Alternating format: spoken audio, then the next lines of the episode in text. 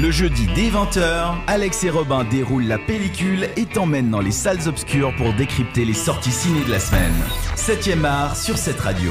Avec Alex et Robin.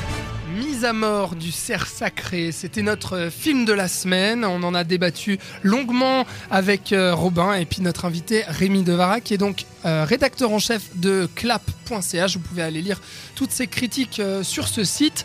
Euh, on salue d'ailleurs au passage une nouvelle fois Max qui vient souvent ici, qui est rédacteur également pour clap.ch.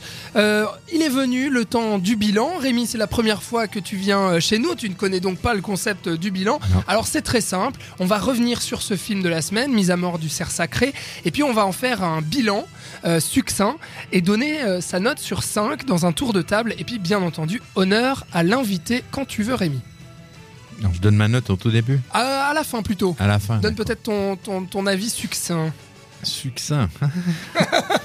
non, je conseille ce film parce que c'est euh, un des meilleurs films fantastiques de l'année que j'ai pu voir, qu'il utilise de façon euh, parfaite.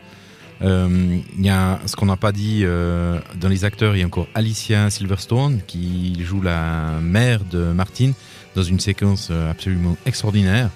Et l'utilisation de la musique, où on reconnaît les trois premières notes d'un titre de Ligeti qui était utilisé dans Shining beaucoup plus longuement, dans une séquence qui est à- l'opposé total de ce qu'avait pu faire Kubrick dans Shining, ce, qui, ce que je trouve très intelligent de la part de Yorgos Lantimos.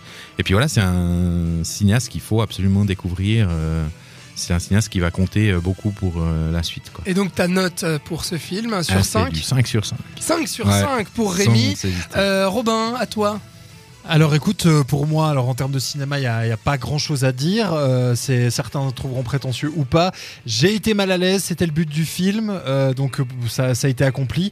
Euh, pour moi, c'est trois et demi. C'est, j'aime, j'aime pas, je sais pas quoi dire. C'est, j'en suis sorti. 3,5 tu aimes. J'aime, j'aime, je, je préfère, j'aime pas, mais ouais, je suis, en- je suis encore chamboulé, je crois. D'accord, un 5, un 3,5. Et puis pour moi, je vais peut-être être le plus boudeur parmi vous. Je vais mettre un 3, ce qui est quand même pas mal. Ce qui nous fait une moyenne de 3,83 euh, périodique. Euh, Merci, calculateur Robin.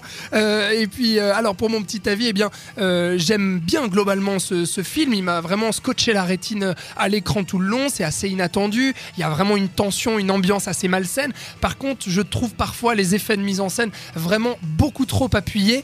Mais en tout cas, je conseille, c'est une expérience quand même de cinéma à vivre. C'est un film assez déplaisant, quoi. Euh, c'est pas un film sympathique, hein.